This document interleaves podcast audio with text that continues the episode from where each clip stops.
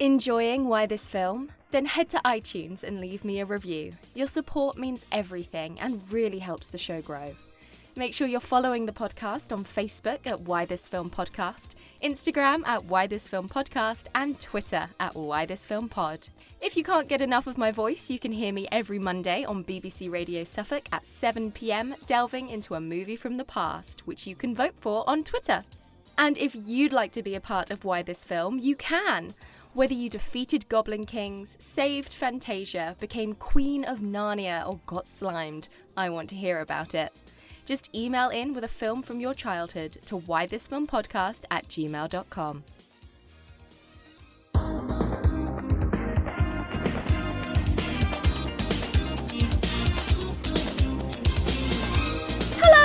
welcome back to Why This Film, the podcast where we reach back into your childhood, pluck out a movie, give it a rewatch, and have a chat about it. I'm Emily Slade, and welcome back.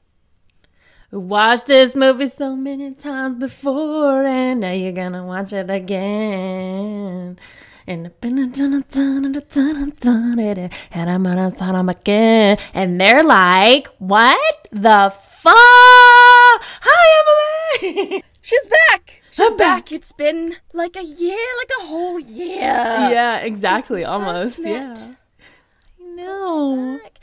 It's Tess. It's the best girl. It's Tess. I'm so excited. Like I'm not. Even, what's even happening? I'm just so excited. Am I even recording? Yes, I am. It's fine. It's fine. It's fine. It's fine. She's fine. because it's Tess. Yes. Here she is. Hey Hello, everyone. Tess. Hi Emily. you guys are gonna find that we talk over each other a lot because we're just so excited to be together. Yeah. yeah. Pretty much. Pretty much. Um, the movie that you have brought to the floor today is 1988's Working Girl, the IMDb breakdown. When a secretary's idea is stolen by her boss, she seizes an opportunity to steal it back by pretending she has her boss's job. Why this film, Tess? I have a sneaky feeling that this movie about a girl named Tess might be a reason as to why Tess chose this movie with a movie about the girl called Tess. What? Yes, I was named after Working Girl. Indeed, I was indeed Tess McGill, and my mom has not let me forget it. Um, and I watched this movie probably once in college, and then once now, and now it it just makes so much more of an impact. I'm like, all right, mom, like right on, okay. Yes. So were you sort of like forced to watch it as a child by your mum then for her to be like namesake? Well, I mean, a child should not be watching this movie, to be honest. So I never watched it. I didn't watch it for a while, um, and I've only seen it like once before, actually, because it was never pushed on me. But yeah, it's it's. I'm I'm just so glad that that was it, and not like oh something strange. I guess like I don't. I'm trying to think of something strange. I don't know, but I was like okay, just like something that's now like problematic, you know, like you're Right. called like Tara from the fields of Gone with the Wind and you'd be like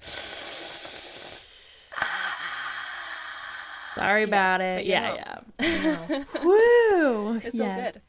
all good.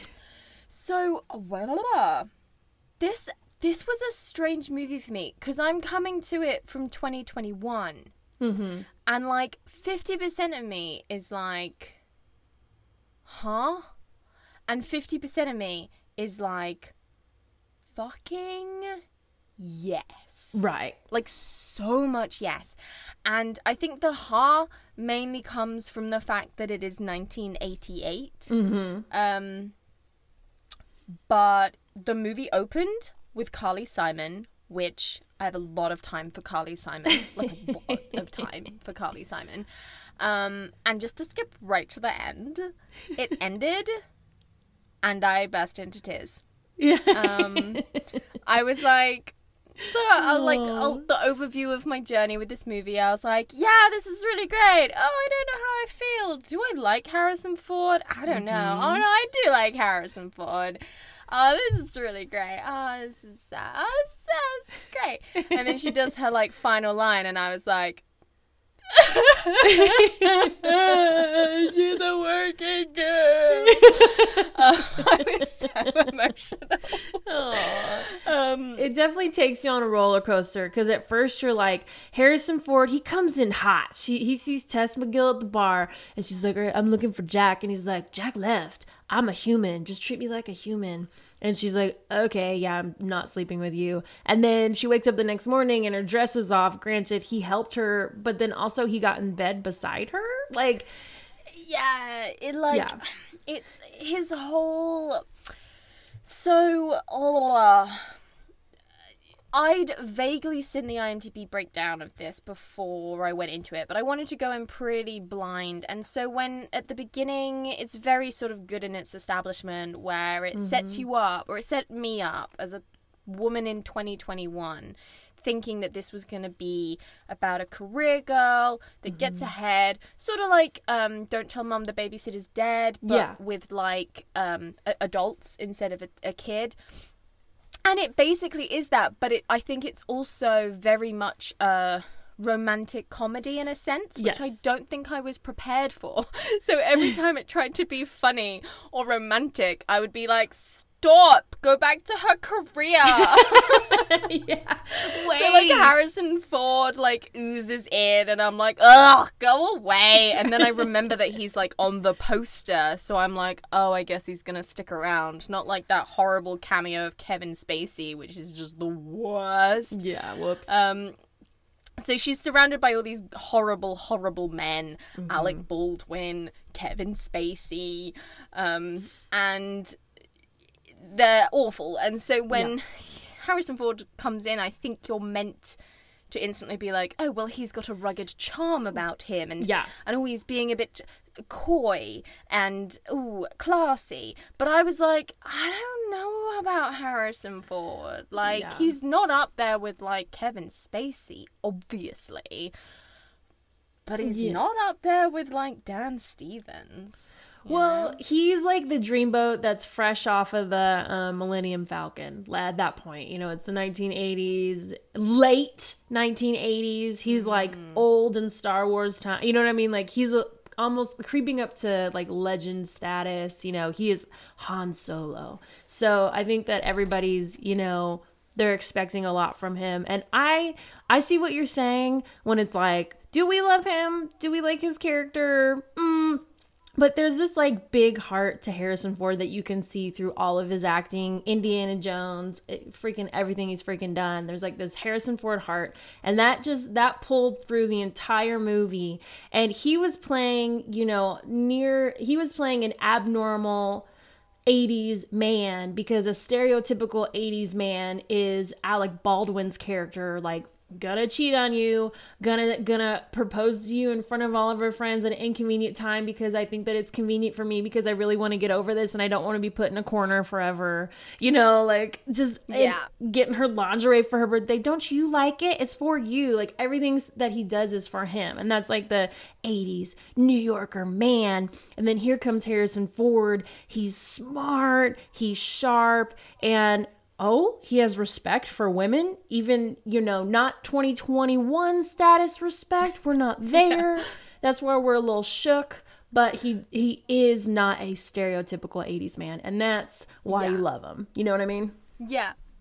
No, definitely. And he did win me over. Like, I literally have a note on page one that's like, I don't know how I feel about Harrison Ford. And then, like, by the bottom of page two, I'm like, I'm all on the Harrison Ford train, all aboard. Choo choo, let's go. I did then, there was a lot of, um, weird not like semi nudity in this movie like so much which made me be like this was written and directed by a man wasn't it Mm, it yeah. was um Spoiler alert. a lot of Melanie Griffith in her underwear. Yeah. In her very elaborate underwear as well. She's not in like Bridget Jones pants and like a teddy bear bra. She's in like underwear. She's in like lingerie. Yeah. Like the kind of underwear that like you don't wear. like Right. you don't wear that. No one wears that. Uh, but she does when she's hoovering. yeah. Relatable. I was like, The 80s. yes. Different Topless, times. silky panties, and some heels, and a vacuum. Let's go. Let's go. I'm a working girl. um, but um, I did have to, hey Google, uh, halfway through this movie, I was like, hey Google, what is Harrison Ford's age in 1988? And Google was like, 46. Whoa. And I was like, hey Google, what was Melanie Griffith's age in 1988? And Google was like, 31. And I was like, we're creeping up on 20 years difference there. I can see it. I'm going to go with it because, like, I don't really have a choice. Yeah. But I just wanted to note it down. yeah. But yeah, he really wins me over with his character, and he is charming. And I, I, I think the flaws that he has, where he like can't break up with his girlfriend because he's afraid and mm-hmm. Doesn't immediately stick up for her, it, it makes him more like a real person as well, which I think really works for him. Um, so if he is the sort of leading man of the piece, and we'll come to Melanie Griffith in a minute, the the villain of this piece, and like I don't know if we're gonna be on the same page here, Okay. but they want you to think the villain of this piece is Sigourney Weaver. Mm-hmm. She, she is not the villain of. There is no real villain of this piece other than the patriarchy. But oh boy, do they try their hardest to make Sigourney Weaver the villain of this piece. She, in my head, made one silly mistake because it's a man's world out there and you've gotta just take what you can get. And yeah, it was backstabby, and yeah, it was shitty. But does she deserve to be publicly humiliated and fired after everything that she's worked for at the age of 30 when she's clearly so good at her job? And it's just like, it felt. Oh, okay, so we'll go into it.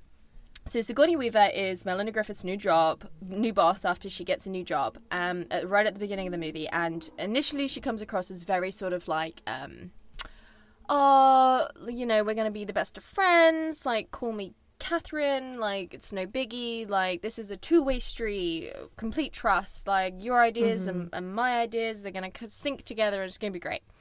Um, then she breaks her leg in a ski, brilliantly shot skiing accident, and um, and then she's out of business for two weeks. Uh, Melanie Griffiths waters her plants, and when she does so, she sees that she, the idea that she told her she'd turned down, that no one was interested in, she was going to pass off as her own and try and make a thing. So Melanie Griffith's like, I just got cheated on. I'm getting a haircut, and I'm not standing for that and she won 80s and she's like cool i'm the boss lady now and i'm gonna do this deal. And sigourney weaver comes back immediately ex- uh, finds out and exposes her um and then gets fired. Yeah. and humiliated. And i'm just like ev- like she has a, a- an entirely female office so she's giving all of these women jobs Mm-hmm. she didn't have to do that. She could have surrounded herself by men Right. to make herself feel even more, you know, whatever. Yeah. She genuinely is. She gen- she clearly genuinely has these sort of ideals and these, um, you know, habits or whatever within her workplace where she's like, it is a two way street, and you know, you can trust me and I can trust you. And I mm-hmm. just feel like she might have got Melanie Griffiths in on it a bit later on once it had been pulled off. And I don't think she deserves to be the villain of this piece because Okay. it's putting women against women and then replacing the one woman boss with another woman boss. It like we can only have one. It like women are evil unless they're Melanie Griffith.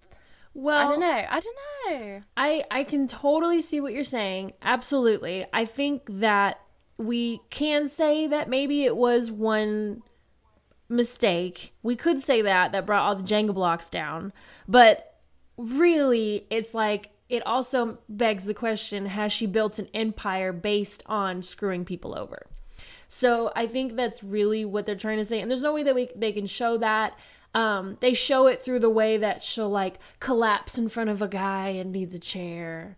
You know, how she just assumes that Harrison Ford's gonna come home and bang her. You know, like just the way she is very presumptuous about she expects these things and how she just lies through her teeth to Tess to the point where almost like I was like, "Oh wait, did Tess fuck up?" You know what I mean? Did Tess mess up? And I was like, "Oh wait, no, she did lie to her."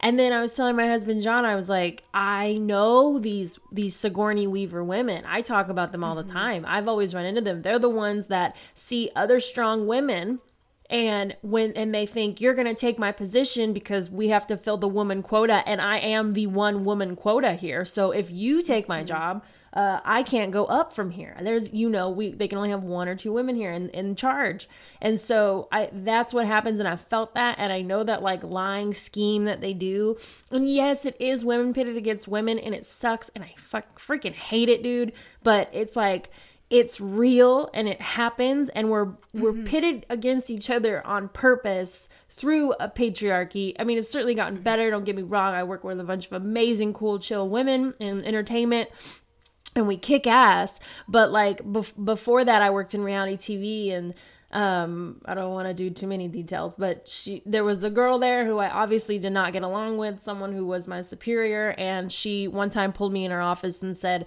"Your aggression is not warranted here." And I was like, "I'm just doing what I'm told in a timely manner, in a very organized manner, and making sure you're on time." How is that aggressive? How is that rude? You know what I mean? So like, mm-hmm. I see a hundred percent what you're saying, and you are correct because Sigourney Weaver was believed into thinking the only way to build her empire is on, you know, through uh, all these lies, possibly. But then again, we don't know. So it's like hmm. it's, she's she's not Jafar, but you know, but right? She hasn't killed anyone. Yeah. But you're also like, but I get where you're coming from, girl. You know?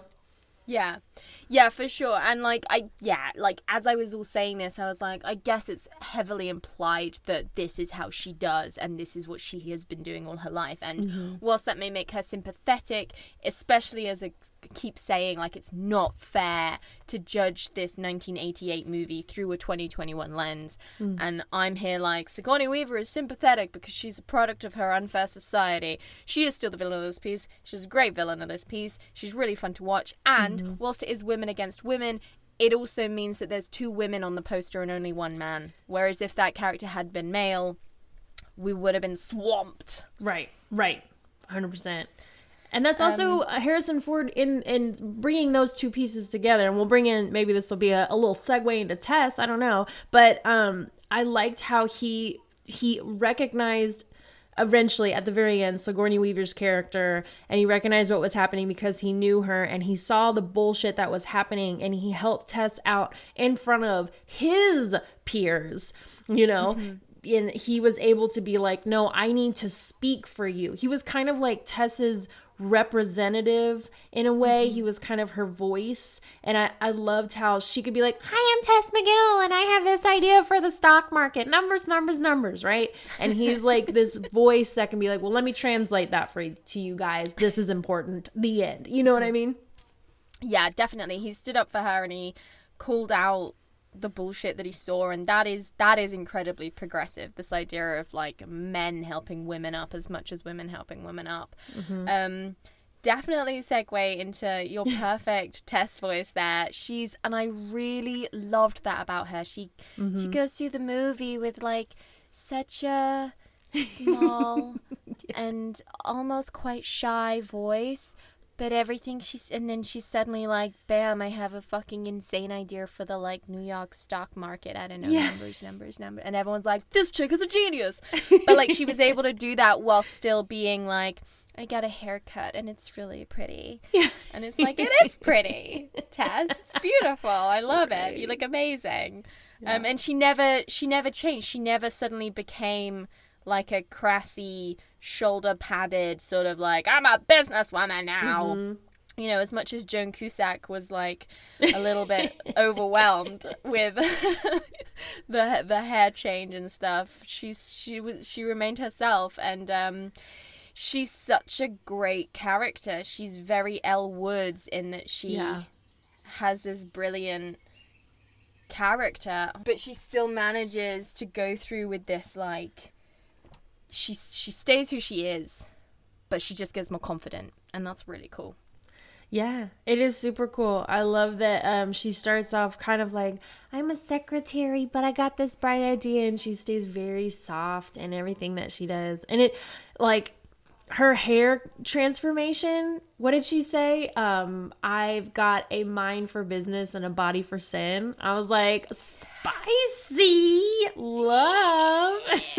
Yeah there was so much energy in this movie that we all need to bring into 2021 um mm-hmm. sigourney weaver at once says i am after all me as like a yeah. reason as to why everything is amazing and this man's gonna marry me and like I'm gonna get a promotion or whatever and it's just like mm-hmm. yes queens everywhere just yeah. doing the thing um but no I really loved her I loved her friendship with Joan Cusack mm-hmm. who is a delight in everything everything always she's Jessie the cowgirl I love her so much. Mm-hmm. There were some really lovely moments of like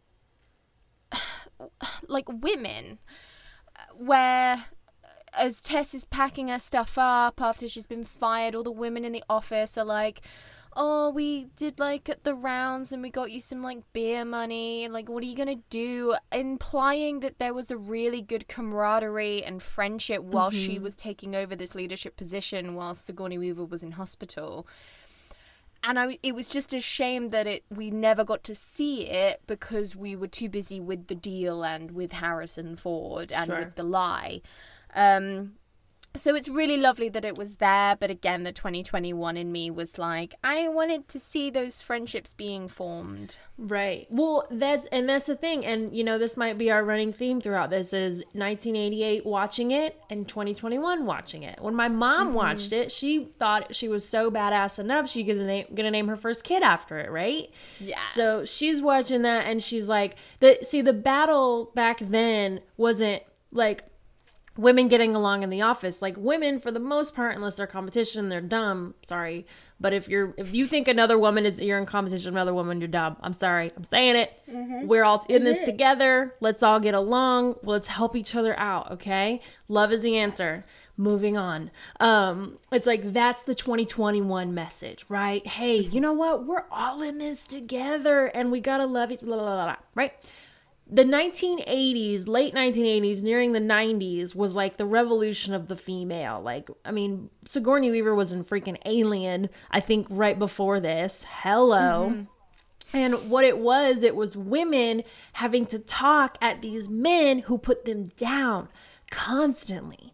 And there were two types of men in this movie. There was like, or, or maybe there is just one, but uh, it's it's the man who thinks that he can get away with passing a comment at a female or in Kevin Spacey's idiotic case he's in the back of a limo watching porn drinking champagne and he she realizes she has been pimped out by her boss and they think that is funny you know mm-hmm. what I mm-hmm. mean? Nobody says mm-hmm. if that were to happen today, shit hell would break loose, right? Yeah.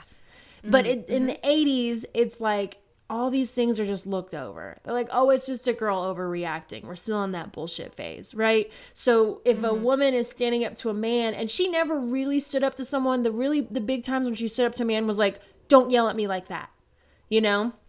And yeah. that's that's when I heard her. I was like, she's trying to say something. Don't yell at me like that. I'm just trying to talk to you. You know, mm-hmm. and and that's what it was. Guys felt like they could get away with stuff like that and that was that to me that's what the 1980s message to a female audience it, it, what it is what the battle was male against female right? Yeah. Oh yeah. And like the only time she really does sort of lose her temper she's she's got this really frightening control as you've said because it's a man's world and if you lose it you're being over you've lost. Mm-hmm. and you know that still stands for today if you lose your temper or if you get over emotional you've lost Mm-hmm. And so she's very calm the whole way through. And like, you are with her. So you have this sort of uh, tense calmness inside of you. But it just, meant that I was boiling with such rage throughout the whole movie. Every time, I mean, Alec Baldwin walked onto the screen, and I was like, "Boo! He's gonna be evil. If I've ever seen an evil boyfriend Yes. before, he's gonna cheat on her in like seven minutes. Like I'm mm-hmm. calling it now." Yeah. And then what's awful is not only does he of course cheat on her, but he he the way he reacts, the the first thing he says is, "Oh, did you not have class tonight?" While his penis is inserted into this like woman's vagina, and his girlfriend opens the door, and he's like, "Oh, did you not have class tonight? I don't know how New Yorkers speak." Coffee. You didn't have class tonight. I can't. There you go. But um, and she's like, "You're a snake," and then leaves. And it like power to her, man. And he says he's like, "Come back and hit me." And then mm-hmm. on top of that as well, when they're at Joan Cusack's engagement party, and she was so funny to me because she would constantly and Tess calls her out on it. She would constantly almost take Alec Baldwin's side Yeah. and be like, yeah. initially it was fine. It's so clever how real this movie is. Like as someone that doesn't really watch real movies about real people, it always impresses and shocks me when a movie can portray real life so well. Sure. Um you know, when there's like not a dragon in sight or whatever. And she turns up at her engagement party and she's like, Can you please throw him a bone because this is my engagement party and I want everyone to be happy people. And you that's a real thing, isn't it? Like you mm. would know someone that's like, Can you just get over your relationship problems because I want my engagement party to be fun? right. and then that all goes out of hand but he so they they sort of force him to propose to tess and thank god i was like she's gonna say yes she's gonna fucking say yes this is where this movie's going she's gonna say yes and then harrison ford is gonna have to and like this thing as well i expected harrison ford to turn up at that party like he doesn't of course he doesn't that doesn't happen in real life mm-hmm. I was like, oh yeah. Um, he forces her to. He, he proposes to her, but while he's doing that, Doreen or whatever her name is, who he had been cheating on her with, is not only at the party, but we get to see her look really sad. And you're like, you know what, Doreen?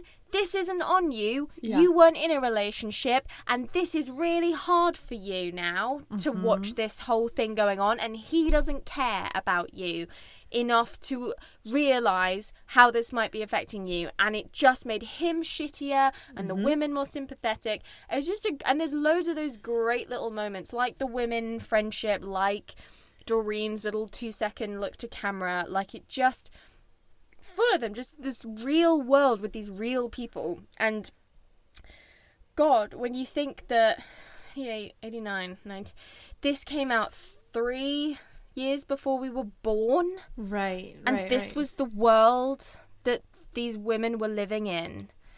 It Nuts. It blows my little progressed mind where I'm like, this was just acceptable. This was just how it was. everybody like- was brainwashed, man. Yeah.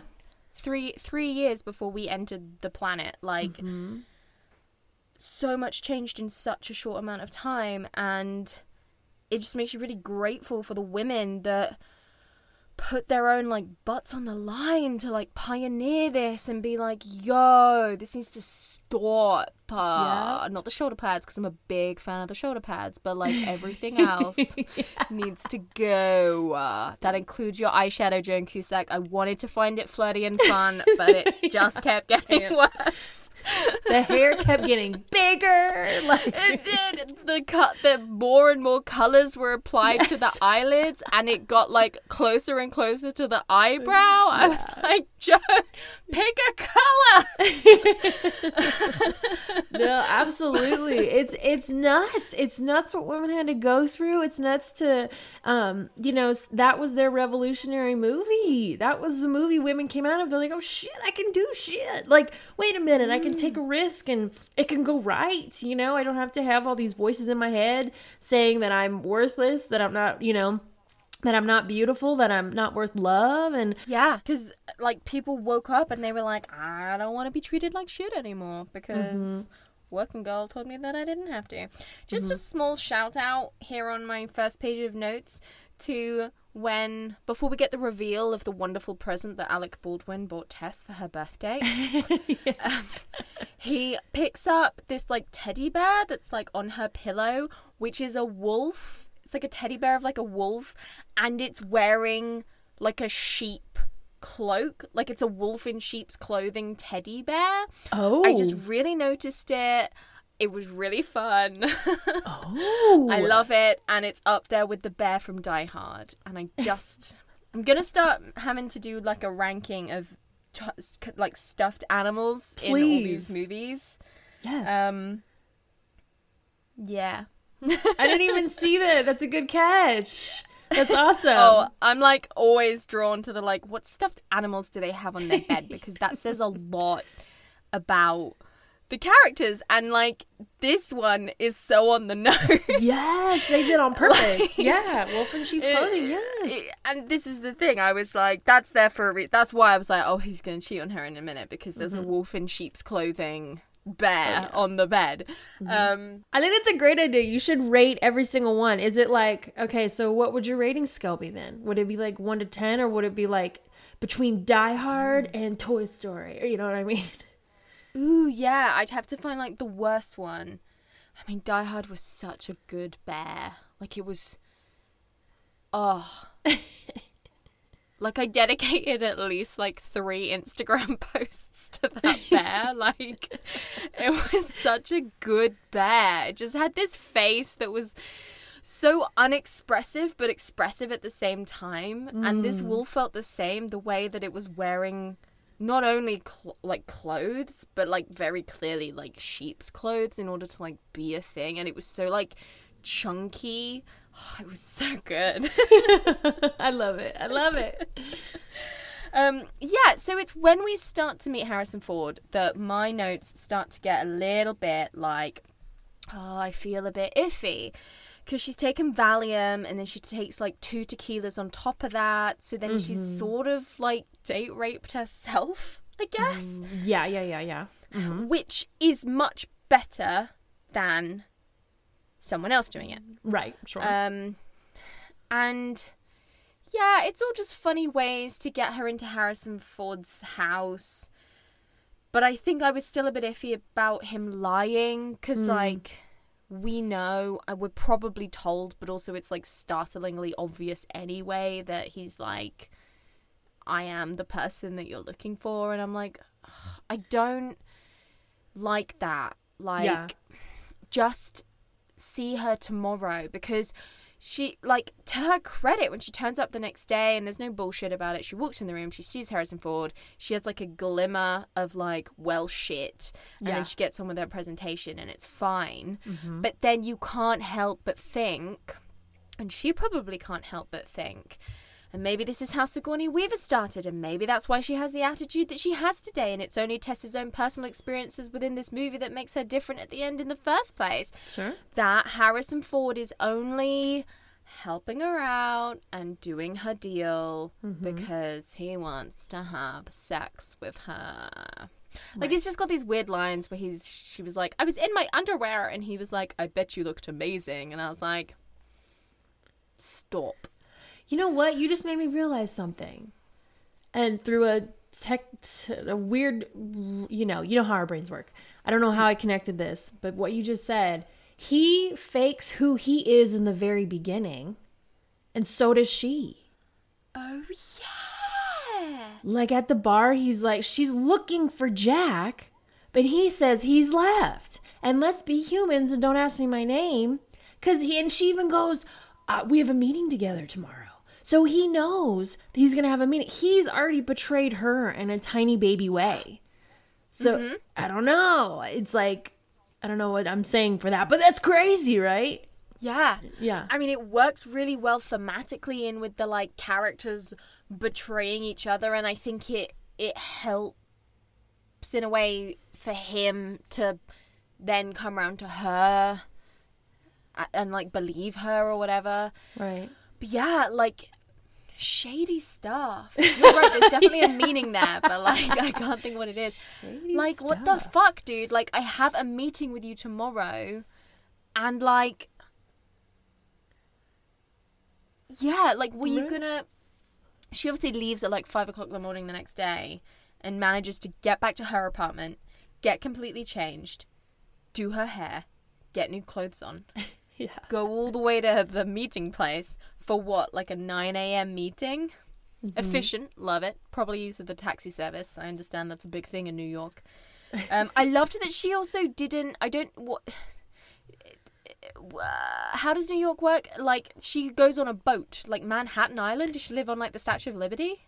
Yeah, so I don't really, really know, but I know that there's a stat. It's called the Staten Island Ferry, and I think if you live on Long Island or there's an island that you live on that's very popular. Oh no, you know what it is? I think because there's such a gaping hole in the middle, it kind of like looks like two peninsulas, and then there's like all this ocean in between. And I think they have to cross that ocean because if not, it's going to take them hours to get around or mm-hmm. whatever. So I think that's just like a shortcut. I think. Nice. Yeah. Yeah.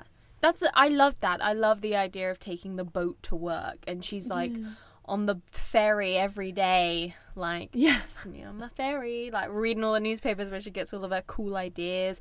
I liked that as well. I liked that very sort of subplot of that she's clearly meant to represent some sort of uneducated working class woman Right. who is getting her ideas from popular magazines, but it's still completely justifiable as a source of information and actually, you know, as it often does in the movies, showcases like important things that you wouldn't know from like a Cambridge library or whatever. Right.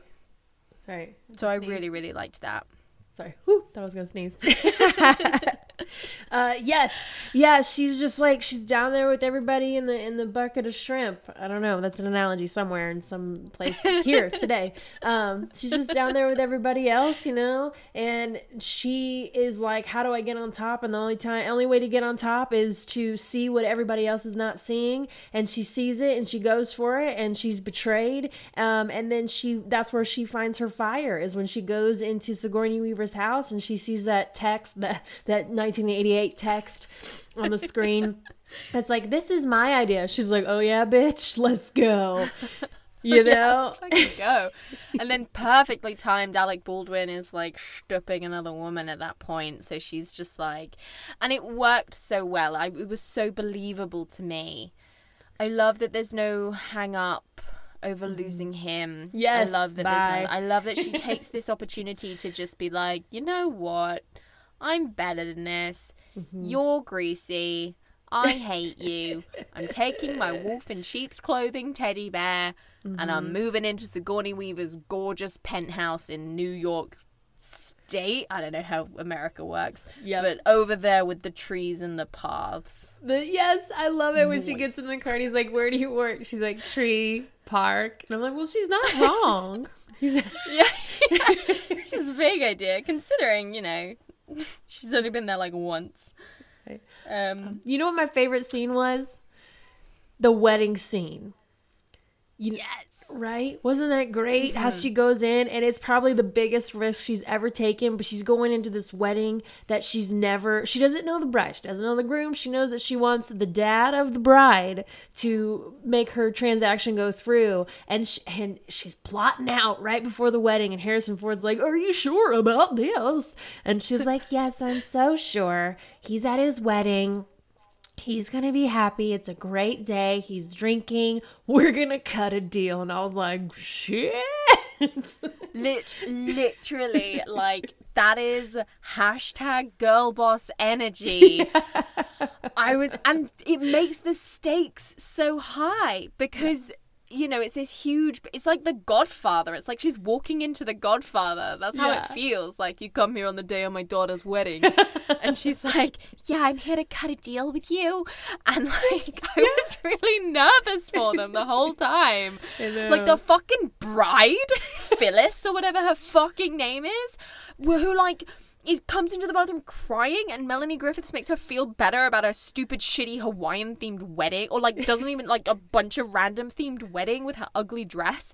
She makes her feel so much better about it and she has mm-hmm. the audacity to try and kick her out after that. I, was like, fuck you. There's like a million people here. But yeah, just the blind way that they're like, "Oh, hey, you must be on Mike's side." And they're like, Yeah. "Yes, Yes. Mike. Big old way back." Anyway, uh College I don't know. mergers and Yeah. stocks. numbers, numbers, numbers. so many numbers. There was not enough cocaine, from my understanding of that area of business in the 80s. Ooh. Uh, I think Kevin Spacey was the only person we saw have some cocaine.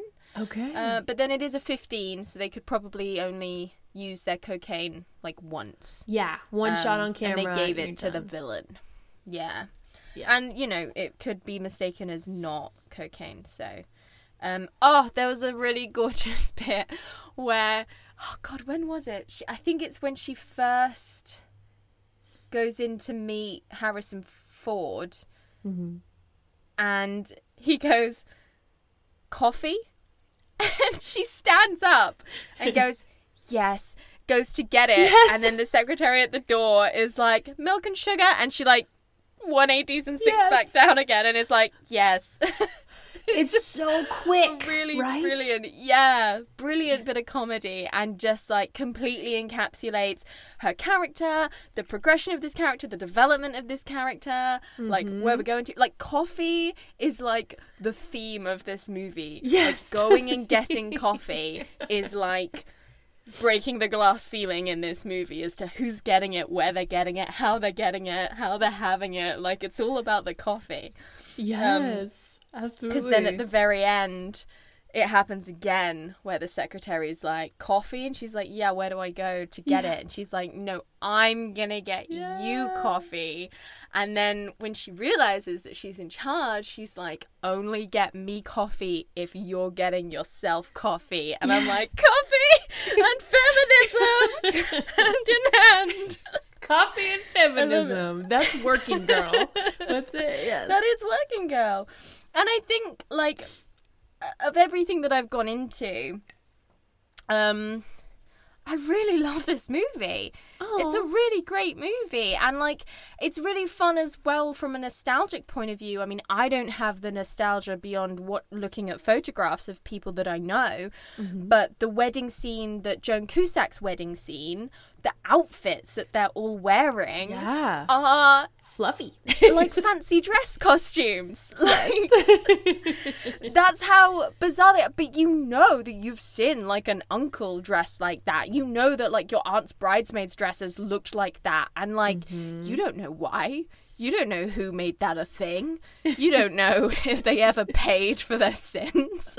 Yes. But somebody made it happen for uh-huh. like 10 years and everybody went with it. And you're meant to take it so seriously when she's in this like bright blue chiffon gauzy dress with like a huge thing in her hair and he's in this like I don't even know it's like it's got like lace down the front and it's Oh. like pale blue and there's like a bow tie and like one of those like dinner things Yeah. you know the, like, Dumb the and Dumber. Aristocats are like Yeah. flips yeah yeah. um and I know that that is what you all wore when you wanted to look good Yeah. for a classy event in the 80s but it is very difficult for me to take it seriously I know. And it's funny because I was thinking, I was like, if they were to have the like flat hair that we have now, that was a sin. You know, no flat Mm. Hair. It's got to be huge. and I remember watching. Yes, I remember watching this episode of Full House and DJ Tanner. She puts her hair up because it's like in the late, the very very early '90s, and she starts spraying her hair. And she, it's a joke, but she sprays it for 30 seconds, 60 seconds. Like it just keeps going, and it's like wet and has to crust. And she's like perfect. And I was like, that's probably real. I know it's a joke, but like that's probably real. it's like based in some reality yes. Yeah. Yeah. oh man yeah I've got here I've changed my mind and I'm invested good, good, good, good. um, but yeah, and then uh, beyond sort of this idea that I I think uh, you can see what where the characters were meant to lay in terms of their archetypes back in 1988 and they Mm-hmm. may have all shifted around a bit like i feel like alec baldwin is like an unforgivable villain Yeah. whereas i think he was just meant to be the shitty boyfriend but to Mm-hmm. me he's just It's gross. jafar yes, yes, Um, yes, yes, yes. like he is un like there's no coming back from that um and then yeah the last note i've got in a different color so it stands out Ooh. is when she sits down after all we've been through Mm-hmm. she sits down and she picks up the phone and she says Cyn guess where i am and we cut to carly simon coming in again with her award-winning original original song for this movie um Aw. and we don't hear the conversation. We just sort of see a wide shot of Joan Cusack in this like Wolf of Wall Street type office full of women, mm-hmm. and she stands up and she clearly announces what Melanie Griffith has told her to this room of women, mm-hmm. and you just hear the sort of glimpses of like she has her own office mm-hmm. or whatever. And all of these women like erupt in like celebration. And then we come back to like solo Melanie Griffith in her office as we pan out the window and we look in the building block of every other office is filled with a man and Yes. she's there with her hair and her eyeliner and and I lit like I burst into tears. I it was so emotional even in 2021 which could be argued to be a bad thing because we're not like oh good it's you know like watching the suffragette parades where we're like thank you that's really great right. like it still has so much meaning mm-hmm. and it's so important and it was so all this like silent nervous rage that Melanie Griffith had been keeping in throughout the movie and mm-hmm. I had been keeping in throughout the movie Yeah. comes out in just this like like you know that Simpsons line where Lisa's like I don't know if I can bear this anymore and Marge says something like you're a woman you'll learn how to bear it forever or something Mm-hmm. um I just butchered that wonderful quote from The Simpsons, but you know what I mean. And it feels like that. It feels like she never shouts it. It never gets cathartically booted into somebody's crotch. It just, it just like comes out of her mouth in her whispery little voice Yeah. and just leaves through the window. And you're just like, I'm a fucking working girl. Roll credits. Roll credits, baby. And I loved how they when they panned out, you're just like, wow, she's an ant in a giant ant hill. There are so many, and we got to see one facet of a story. We got to see one of those Yeah. stories today. Isn't that crazy? Yeah. Yeah. Yeah.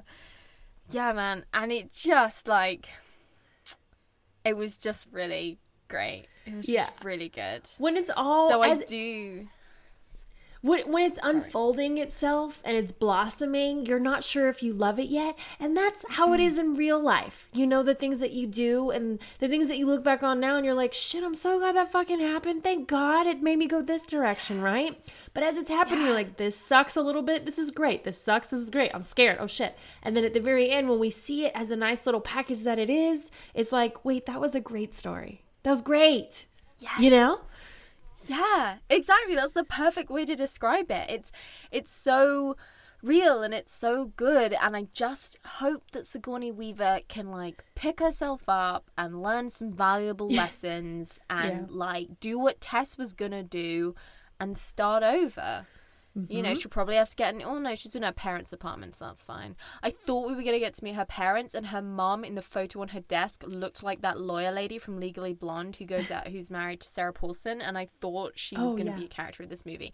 I was very excited for that, but that never happened. And I think that was just in my head. But there's a TV HBO TV series about Sigourney Weaver's character. 80s Oh. is hot right now. Stranger Things. Oh. So like, get on that HBO. Yeah. and cast Sarah Paulson's wife as her mum. Do that for me, please. Thank Let's you. do that. Mhm. Um, But yeah, no, I loved it. That's all my notes. It was great. I love it. Great. I'm so glad you liked it. And I'm glad that we could review this. This was really special for me because that's what my what I'm named after. And I haven't like I watched like I said, I watched this once in college and I didn't think I was like, okay, that was great. But now that I'm at I'm actually 30 and Tess is 30 in this mm-hmm. movie on the dot. I was like, I get it. You get to 30, get a little fed up. Let's get the fuck out of here. Let's get a, a corner office. Let's go. Right? So Yes. so important, and it's it's even important for 2021 girls to know how far we have come, um, and just that you know to keep pushing, to keep taking those risks because you when you break those rules and you and you take those risks, um, good things happen, man. The universe has got your back, baby.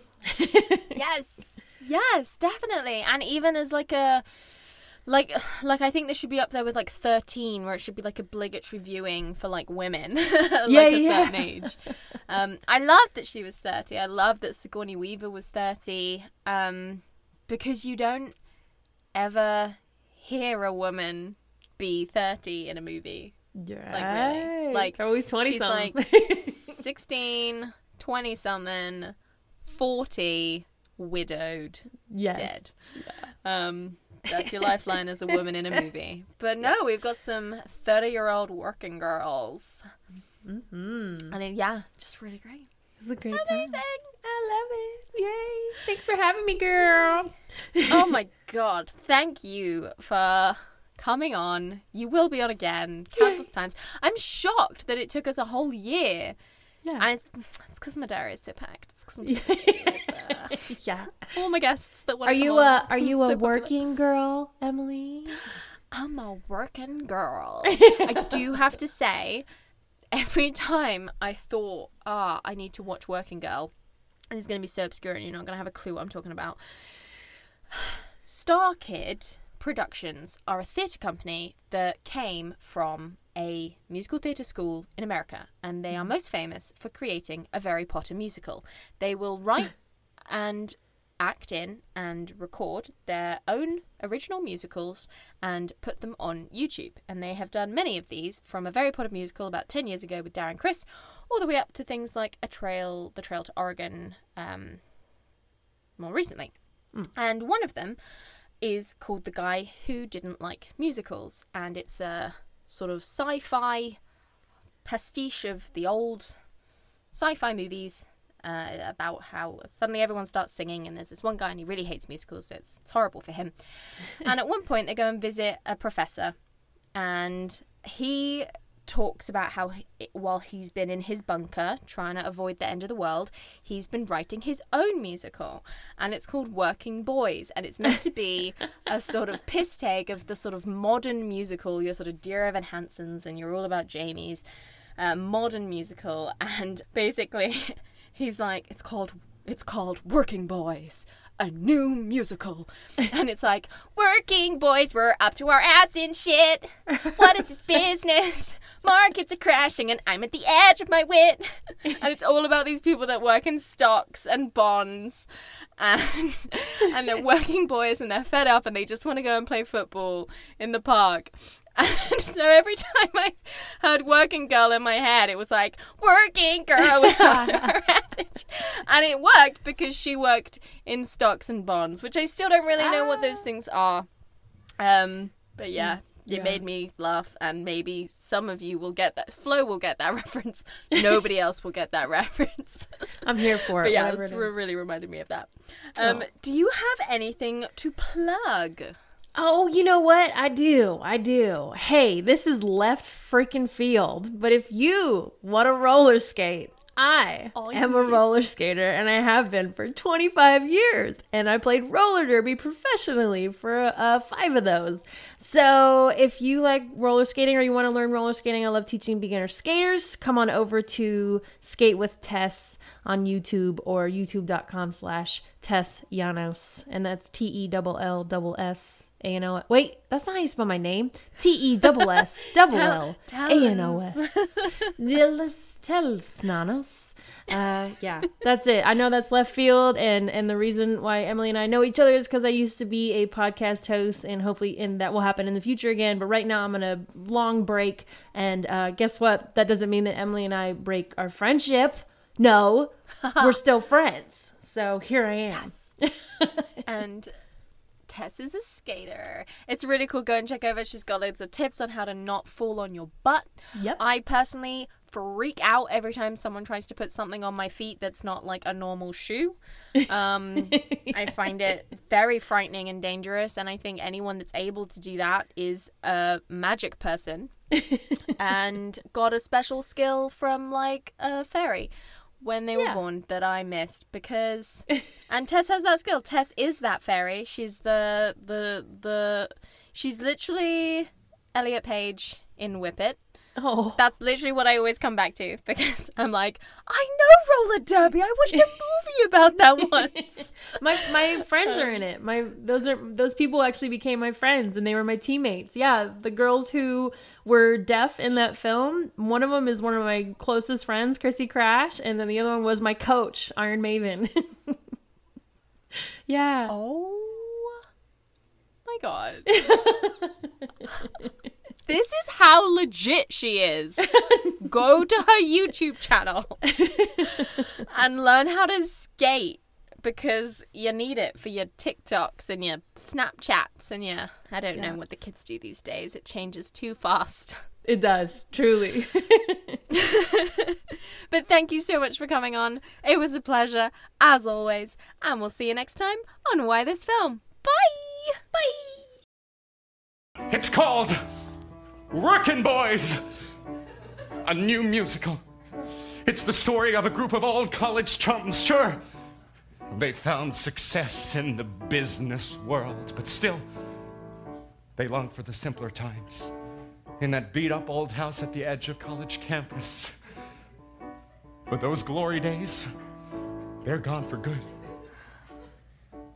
Or are they? This here. This is the title number.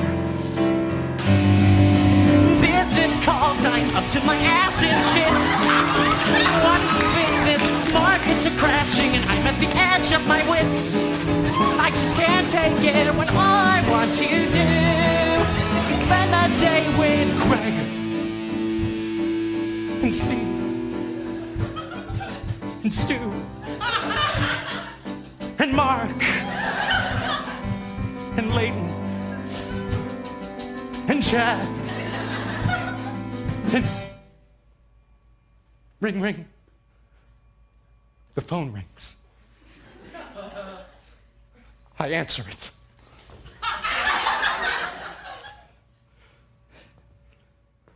Oh, hey, Greg. I'm swamped with business. Stocks, bonds, golden parachutes. Remember those days on the football field, Greg? Last week feels like ages ago.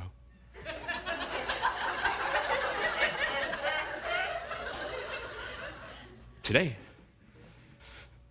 after work, on the football field, the old stomping ground, eh, Greg? Just you and me and Steve and Stu and Mark and Layton and Chad.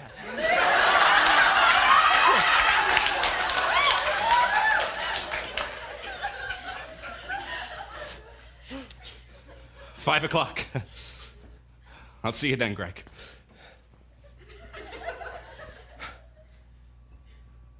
I'll see you then. I want to do is spend the day with Steve. And five o'clock can't come soon enough. Five o'clock can't come soon enough. Five o'clock can't come soon enough. I can't wait to get home to my boys. Show-stopping number, a real showstopper, an aria to rule them all. They'll throw us their money at full price admission. The world will come crumbling down. Hamilton, move over. Your new competition's in town.